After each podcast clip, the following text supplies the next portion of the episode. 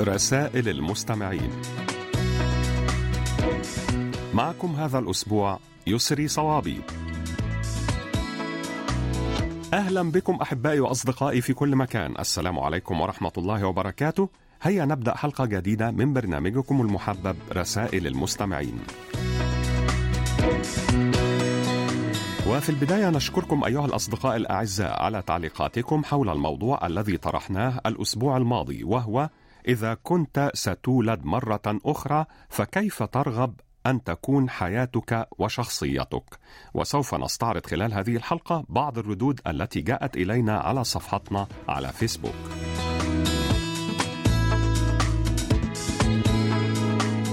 اكتبوا لنا أيها الأصدقاء على صفحة القسم العربي على فيسبوك وأيضا إذا كان لديكم مقترحات بأفكار ترغبون في مناقشتها عبر البرنامج أرجو منكم إرسالها إلى بريد القسم العربي أو إلى ركن رسائل المستمعين.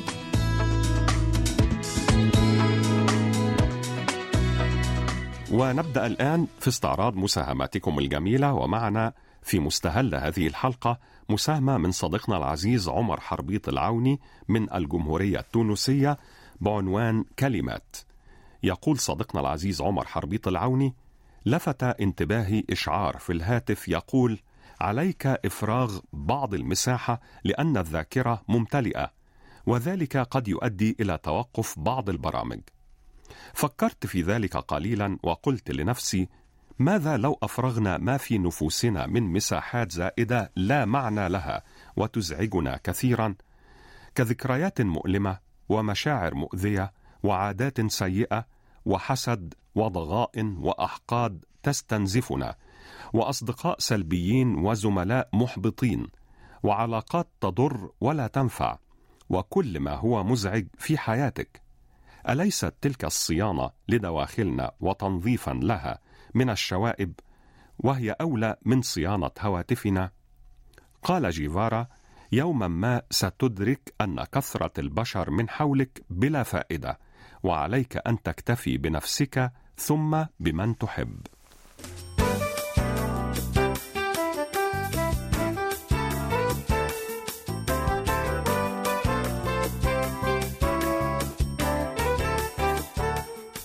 مستمعنا العزيز حمزاوي محمود حمزاوي من مصر كتب يقول هناك عشرات المؤلفات الأجنبية التي كتبت عن السحر في مصر القديمة ولكن عموما يعتقد أن هناك نوعين من السحر عند قدماء المصريين السحر الأبيض وهو السحر الوقائي أو الدفاعي النافع والسحر الأسود وهو السحر الضار السلبي الذي قد يأتي على شكل لعنات وتعويذات. ويستخدم السحر الأبيض عادة بهدف الشفاء أو الحماية وقد يمارس أيضا لإلقاء تعويذات الحب وحماية الأطفال الصغار أو النساء في أثناء الولادة أو مرافقة شخص ميت أو يحتضر في رحلته عبر العالم الآخر. في الوقت نفسه قد يلجأ بعض الأشخاص إلى استخدام السحر لأغراض مؤذية حيث يوجهه المرء ضد أعدائه في شكل لعنة أو تعويذة. وبعض الباحثين يعتقد أن قدماء المصريين عرفوا السحر قبل أن يعرفوا الكتابة ولكن لاحقا استخدمت الكتابة الهيروغليفية لتحقيق النتائج المرجوة من السحر. وقد ارتبط السحر ارتباطا وثيقا بالكتابة منذ أن عرفه الكهنة من خلال دراسة النصوص المقدسة القديمة وقراءة العزائم والتعويذات.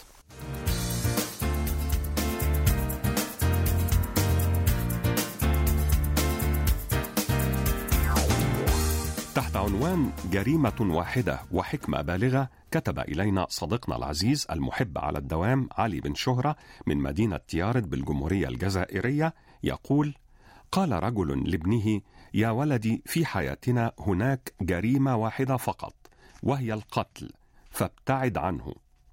نظر الولد بدهشة شديدة إلى والده وكأنه يقول له هل تشك في تربيتك لي؟ وهل تظن أنه بإمكاني أن أقتل إنسانا على وجه الأرض؟ ابتسم الأب بعدما رأى دهشة ابنه وأكمل كلامه قائلا لا تندهش يا ولدي من كلامي واعلم أن الكذب هو قتل للحقيقة وإعدام للصدق والسرقة هي قتل للأمانة والإطمئنان والأمن والأمان والغش هو قتل للثقة والاعتماد والتعصب هو قتل للحرية والقضاء على التنوع والاختلاف الذي حبانا به الله سبحانه وتعالى. والخشونة والألفاظ السيئة هي قتل للمشاعر والاحترام والتقدير. والفساد هو قتل للشرف في المجتمع. والتعري والفحش هو قتل للحياء والعفة في المجتمع. وشهادة الزور قتل للحق. والظلم والتجبر والإيذاء قتل للعدل والكرامة وسوء الظن قتل لليقين والأمل. فكل ذميمة أخلاقية تقتل وتبيد ما يقابلها من المبادئ والمثل والفضائل الحميدة وهي في الحقيقة جريمة قتل متكاملة الأركان.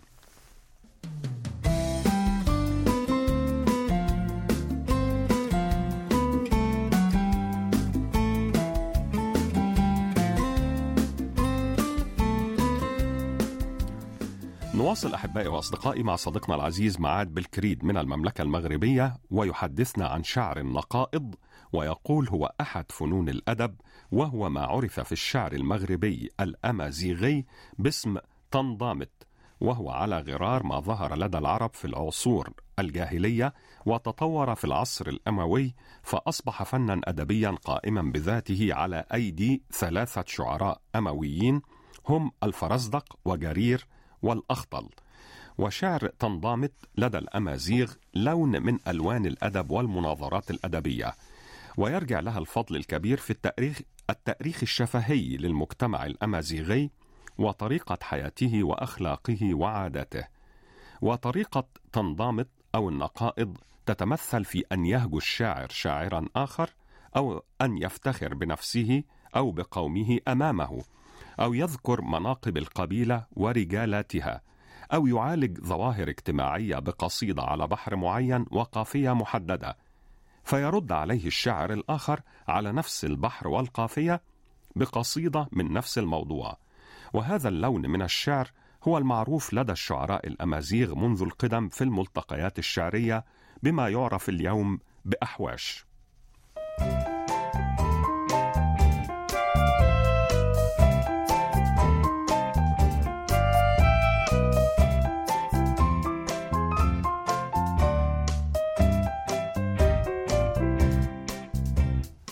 صديقتنا العزيزة رسل عبد الوهاب من محافظة ديالى بالجمهورية العراقية أرسلت إلينا هذه الطائفة من أقوال الإمام علي ابن أبي طالب عليه السلام. متقلب الود لا يؤتمن وفاضح السر لا يؤتمن وناكر الجميل لا يؤتمن وكاسر الخواطر لا يؤتمن ومن يأتيك في وقت فراغه لا يؤتمن. وإن لم تأخذ الحذر مما سبق فأنت على نفسك لا تؤتمن. ومن أقوال الإمام علي بن أبي طالب أيضا جاملوا في كل شيء إلا في الدين والحب حتى لا تكون المجاملة في الدين رياء فتأثموا وفي الحب شقاء فتهلكوا.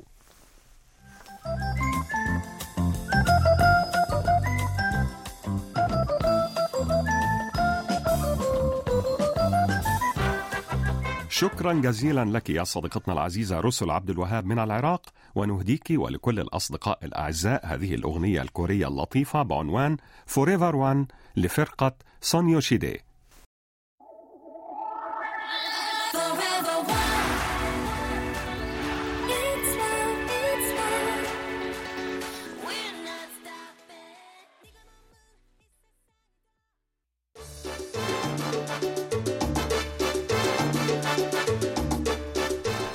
إليكم أحبائي وأصدقائي بعض الردود السريعة عن رسائلكم.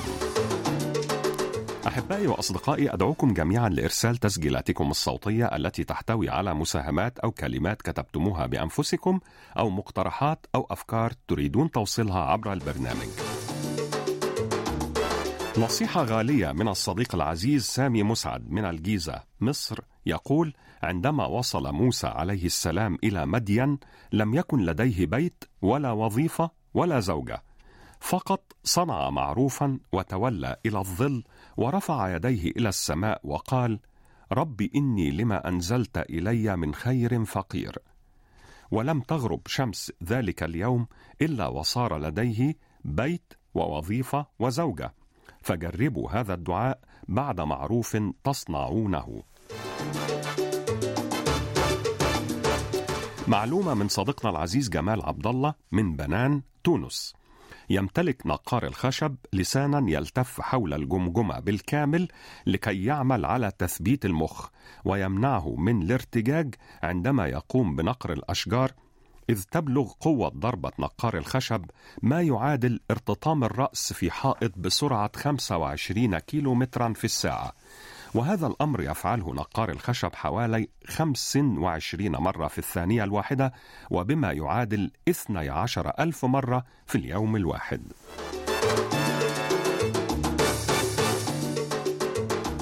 شكرا لمستمعنا الوفي أبو علي مؤمن من الكاليتوس بالجزائر حيث يقول لكل محتوى سياق ولكل سياق محتوى ولكل إنسان طبع ولكل موقف سلوك. فما تعرفه اليوم قد تفهمه غدا وما تفهمه غدا قد تدرك معناه في قابل الأيام.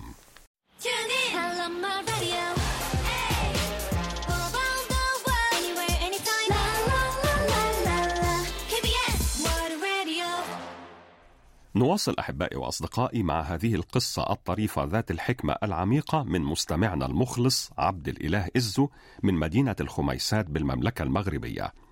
قام شخص بذبح عجل سمين واشعل المشواه وقال لأخيه: اخرج واستدعي لنا الأحباب والجيران ليأكلوا معنا.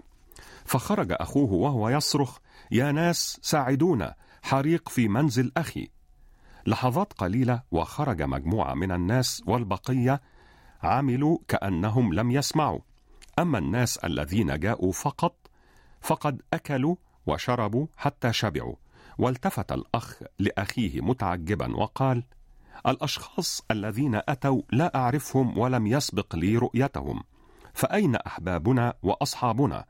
فقال الأخ الذين خرجوا من بيوتهم أتوا ليساعدونا لإطفاء حريق في بيتنا وليس لأجل الوليمة فهؤلاء من يستحقون الكرم والضيافة. والخلاصة هي الذي لا تجده بجانبك في وقت الشدة لا تسميه صديقا أو اخا أو حبيبا فذلك من يضحك عليك وقت الضيق ولا يستحق منك الود والكرم والاهتمام.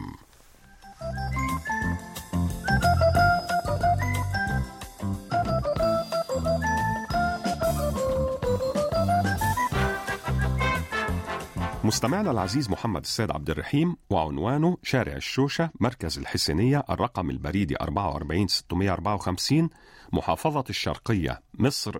كتب إلينا تحت عنوان غريبة هي الأيام. يقول تمر وتمضي فتكشف لنا كل الأوراق وربما يصدم البعض منها وربما يفرح البعض الآخر ولكن لابد أن تتغير الأحوال ويتبادل الناس أماكنهم. فالأيام تلعب بهم تبدد حيرة المحتار وتجلب له راحة البال وتجعله ينام قرير العين وتارة تأخذ من بين أيدينا كل غال ونفيس وتهدينا في المقابل شيئا جميلا. تعطينا دروسا وحكما وربما تكون قاسية في بعض الأحيان وتزيد على أعمارنا عمرا. تريحنا وتنسينا متاعبنا وتهبنا خبرة لم يعشها البعض منا. ربما تنكسر قلوبنا وربما يجعلنا إحساسنا نطير في السماء.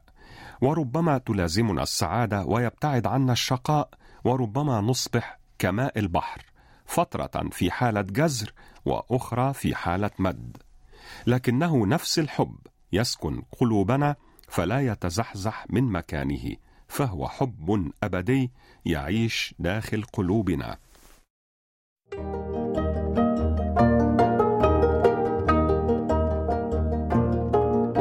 قضية الأسبوع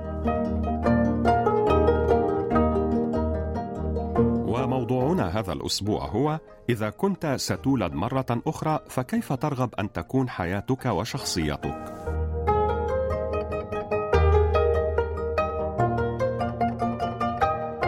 أحبائي وأصدقائي هذا الأسبوع نشرنا سؤال هذه الحلقة على إنستغرام بسبب وجود مشكلة على صفحتنا على فيسبوك وهذه بعض الردود التي جاءت إلينا. تشيرينو قالت سأولد مرة أخرى كما أنا سيعاد الخلق كما نحن ونسأل عما قدمنا في هذه الحياة. يوجي تقول أود أن أكون أينشتاين بس بنت يعني بدي أكون ذكية مثله وعالمة. ساردي تقول أتمنى أن أكون شجرة فحياة البشر بائسة. أخيرا ناجوك تقول أريد أن أكون طبيبة وأعيش في كوريا.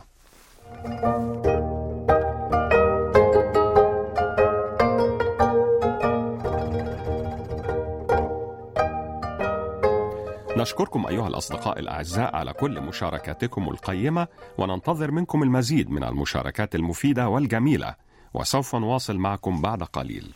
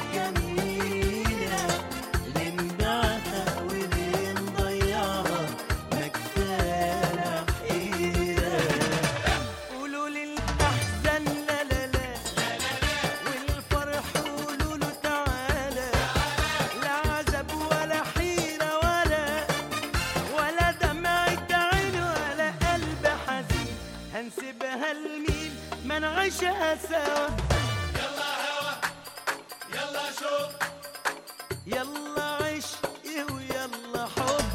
يلا هوا يلا شوق كله يفرح كله يحب.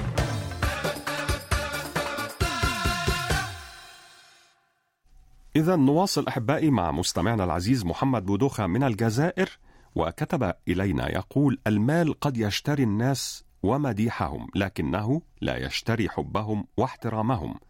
المال قد يشتري القصور والممتلكات لكنه لا يشتري راحة البال. وقد يشتري الدواء لكنه لا يشتري نعمة الصحة.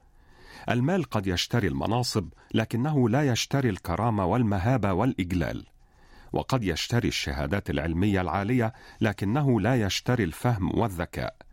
قد يشتري السرير والوسادة لكنه لا يمنح الراحة والنوم الهادئ. قد يجعلك تعطي التبرعات للقاصي والداني لكنه لا يمنحك الملكوت السماوي. المال قد يغري فيك الناس بالزواج منك لكنه لا يعطيك الشريك الصالح. قد يشتري الحراس والسلاح لكنه لا يمنحك الأمان والسلام. أخيرا اكتفي بما عندك من المال بما يشبعك. ولا تصبح عبدا أو عابدا له. واشكر الله على ما يمنحك منه واعط منه لكل من هو بحاجة. فكلما كنسته عندك كلما ذلك. وكلما منحته للغير كلما أفاض الله به عليك من نعمه وعطاياه.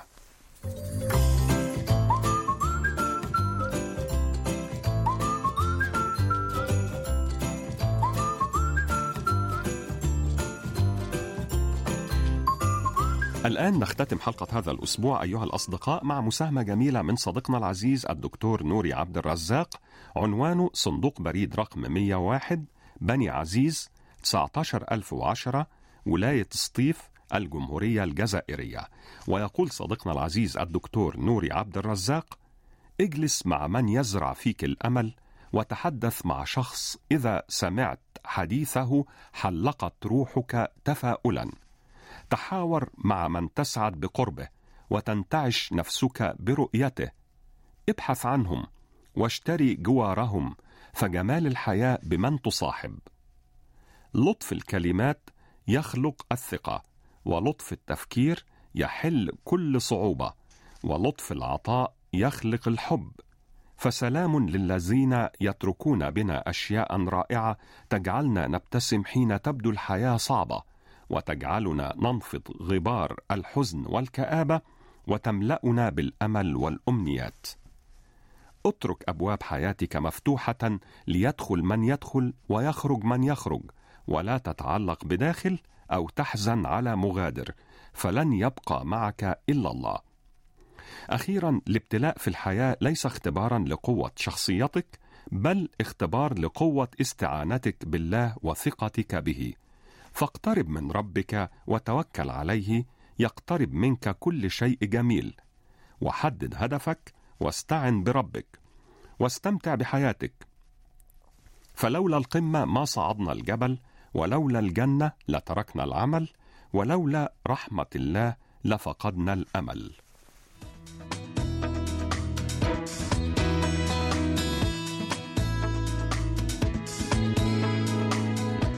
هكذا أيها الأحباء نكون قد وصلنا وإياكم إلى ختام حلقة هذا الأسبوع من برنامجكم المحبب رسائل المستمعين. نعدكم أيها الأصدقاء الأعزاء بأن نلتقي بكم في مثل هذا الموعد من الأسبوع القادم إن شاء الله. وحتى ذلك الحين إليكم تحيات مخرجة البرنامج قمر كيم يونغ وهذه تحياتي يسري صوابي.